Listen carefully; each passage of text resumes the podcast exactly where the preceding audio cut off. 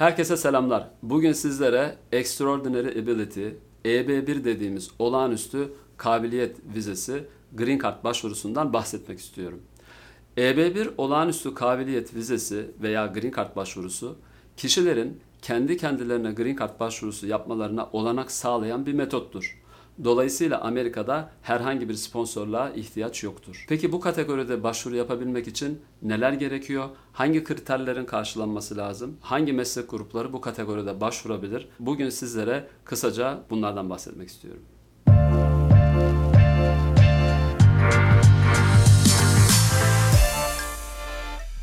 EB1 olağanüstü Green Card kategorisi kişilerin belli alanlarda Green Card başvurularını kendi adlarına yapabilme fırsatı veriyor. Peki hangi alanlarda daha çok bu Green Card başvurusu yapılabiliyor? Kanunun belirlediği alanlar bilim, sanat, atletizm, eğitim ve iş dünyasına ait başvurular olabilir. Dolayısıyla bir EB1 başvurusu aslında neredeyse bütün meslek alanlarında yapılabilecek bir başvurudur. Kanunun öngörmüş olduğu bu alanlarda meslek sahibi olanlar Green Card başvurusu yapmak için gerekli kriterleri taşıyıp taşımadıklarını araştırmaya başlayabilirler. Peki sadece kendi mesleğinde iyi olmak yetiyor mu? Kanun bunu da kendi alanında çok tanınmış olmak, ulusal veya uluslararası ün sahibi olmak şeklinde bir sınıflandırmaya tabi tutuyor. Dolayısıyla kendi alanında çok iyi olmanın yanı sıra aynı zamanda kendi alanında çok bilinen, çok tanınan kişi olmak gerekiyor. Peki bir kişi olağanüstü kabiliyet sahibi olduğunu nasıl ispatlar? Bunun için kanunda öngörülmüş olan 10 tane kriter var. Eğer bu 10 kriterden 3 tanesini karşılayabiliyorsanız o zaman sizin olağanüstü kabiliyet sahibi olduğunuz düşünülüyor. Nedir bu 10 tane kriter? Birinci kriter kendi alanınızda önemli olan bir veya birden fazla ödül kazanmış olmak. Yapmış olduğunuz işle alakalı bir yarışma varsa, bununla ilgili verilen ödüller varsa ve siz bu yarışmalarda veya düzenlenen organizasyonlarda ödül veya ödüller kazandıysanız bu birinci kriteri karşılamak için yeterli olabilir. Her ödül bu kategoriye girmeyebilir. Ödülün önemi, ödülü veren organizasyonun önemi, kendi meslek grubunuz içinde bunun nasıl konumlandırıldığı da aynı zamanda çok önem arz etmektedir. Bu ödülün aynı zamanda size bu meslek grubundaki çok üstün başarınız yüzünden verilmesi gerekir. Mesela bazen kişilerin okulda okurken almış olduğu ödüller vardır. Bu gerçekten kendi alanında çok iyi bir noktaya geldiğinizi öğrenci olarak gösterebilir ama belki meslekte göstermeyebilir. Dolayısıyla kendi mesleğinizde, kendi yaptığınız işte çok iyi bir noktaya geldiğinizi gösteren ödüller olması gerekir. Mesela bir karikatüristin bir yarışmada birinci olması, mesela bir sporcunun kendi branş dalında madalya sahibi olması, Avrupa, Türkiye, dünya derecelerinin olması, Buna benzer örnekler verilebilir. İş dünyasında faaliyet gösteren bir iş insanının en iyi iş insanı ödülünü alması. Bu verdiğim örnekler genişletilebilir, çoğaltılabilir. Tek bir ödül tek başına yeterli olmayabilir. Eğer bu ödül bir Oscar değilse, bir Emmy, Grammy ödülü değilse yeterli olmayabilir. Birden fazla ödül de gerekebilir. Ama her ödülü kendi ağırlığı çerçevesinde ve alındığı ortama göre değerlendirip dosyanın içinde kurgulamak gerekir. İkinci kriter kendi alanınızda üye olduğunuz dernekler. Ancak her dernek bunun içine dahil değil. Bu derneklerin üyelerinden olağanüstü bir başarı ve mükemmellik istemesi gerekiyor. Belli derneklere üyelik, belli mesleki kuruluşlara üyelik bazen çok üstün başarılar gerekir. Hatta o derneğe girmek, o meslek kuruluşuna üye olmak sizin için bir sanki nişan gibidir, bir ödül gibidir.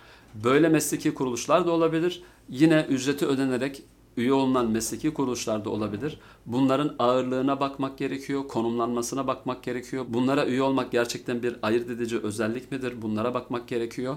Genel itibariyle bir mesleki kuruluşa üyelik veya sahip olduğunuz üstün özelliklerden dolayı üyesi olduğunuz bir dernek, meslek kuruluşu, herhangi bir kar amacı gütmeyen organizasyon bu kapsamda değerlendirilebilir. Bunu söylerken tabii alanımızın dışına çıkmamamız gerekiyor. O da önemli. Hangi alanda ünlüyseniz, hangi alanda bu dosyayı gönderiyorsanız, hazırlıyorsanız o alandaki derneklerin önemi var bu konuda. Üçüncü kriter, başvuru yapan kişi hakkında önemli basın yayın organlarında çıkan makaleler, yazılar, röportajlar. Şöyle düşünelim, kendi alanınızda iyisiniz ve o kadar iyisiniz ki bazı basın yayın kuruluşları sizinle röportaj yapmak istiyor, sizin hakkınızda haber yapmak istiyor. Mesela alana yapmış olduğunuz katkılarla ilgili sizinle bir röportaj yapmak istiyor, almış olduğunuz bir ödülle ilgili sizinle görüşmek istiyor, yapmış olduğunuz son eserle ilgili veya yapmış olduğunuz son çalışmayla ilgili size bazı sorular sormak istiyor veya sizinle direkt konuşmasalar bile sizinle ilgili haberler yapılıyor. Bu haberlerin de aynı zamanda alanınızla ilgili olmasına dikkat edilmesi gerekiyor.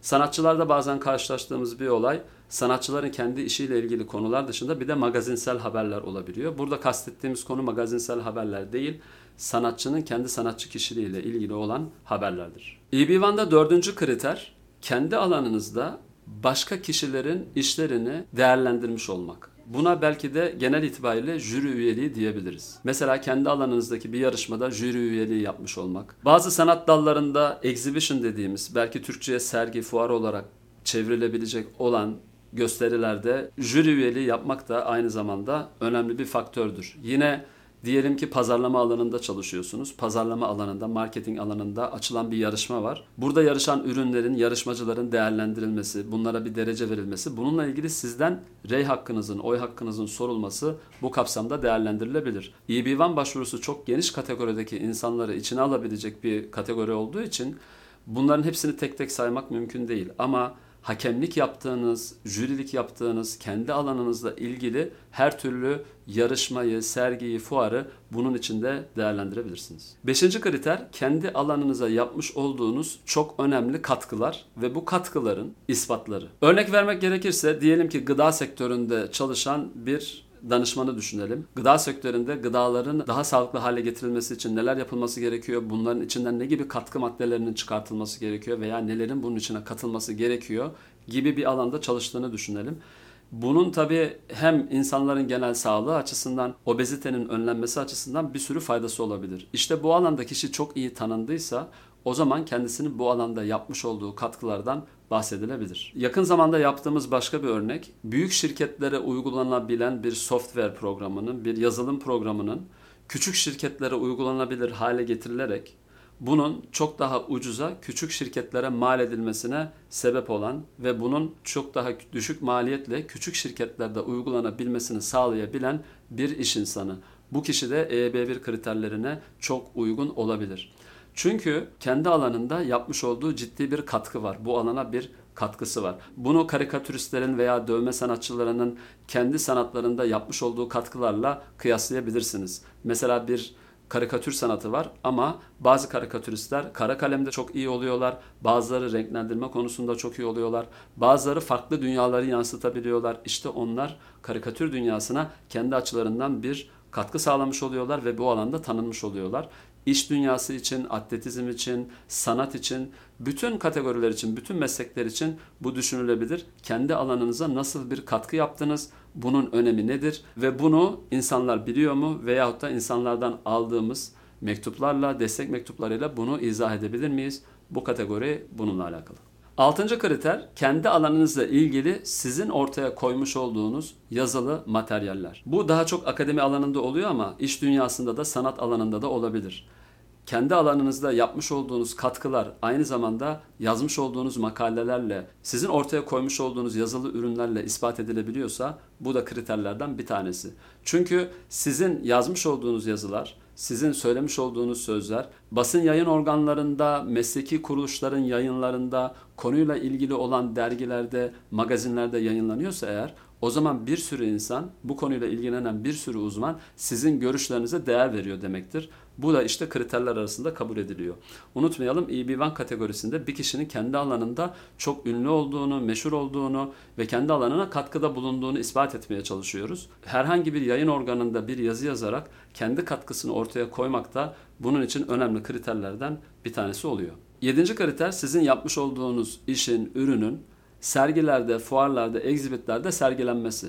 Tabii ki bu kriter her meslek grubuna uygun olabilecek bir şey değil. Daha çok sanatçıları ilgilendiren bir kriter. Ancak üretmiş olduğunuz işler önemli sergilerde, önemli egzibitlerde gösteriliyorsa eğer, sergileniyorsa ve bunu ispat edebiliyorsanız o zaman bu da bir kriter olabiliyor. Sekizinci kriter kendi mesleğinizle alakalı, yaptığınız işle alakalı herhangi bir mesleki kuruluşta, bir dernekte, bir şirkette önemli bir role, önemli bir fonksiyona sahip olmak. Bu da işini iyi yapan insanların kriterler açısından bazen kolaylıkla sağlayabildiği bir kriter oluyor. Çünkü zaten kendi işinizde çok iyi bir noktaya geldiyseniz ya çok iyi bir şirkette çalışıyorsunuz ya bu işle alakalı kar amacı gütmeyen bir dernekte ön planda oluyorsunuz veya bir mesleki kuruluşta yine bir yönetim kurulu üyeliği gibi, icra kurulu üyeliği gibi veya organizasyondan sorumlu olmak gibi bazı rolleriniz olabiliyor. Dolayısıyla bu bazen başvuru yapmayı düşünen kişilerin ihmal ettiği bir konu olabiliyor.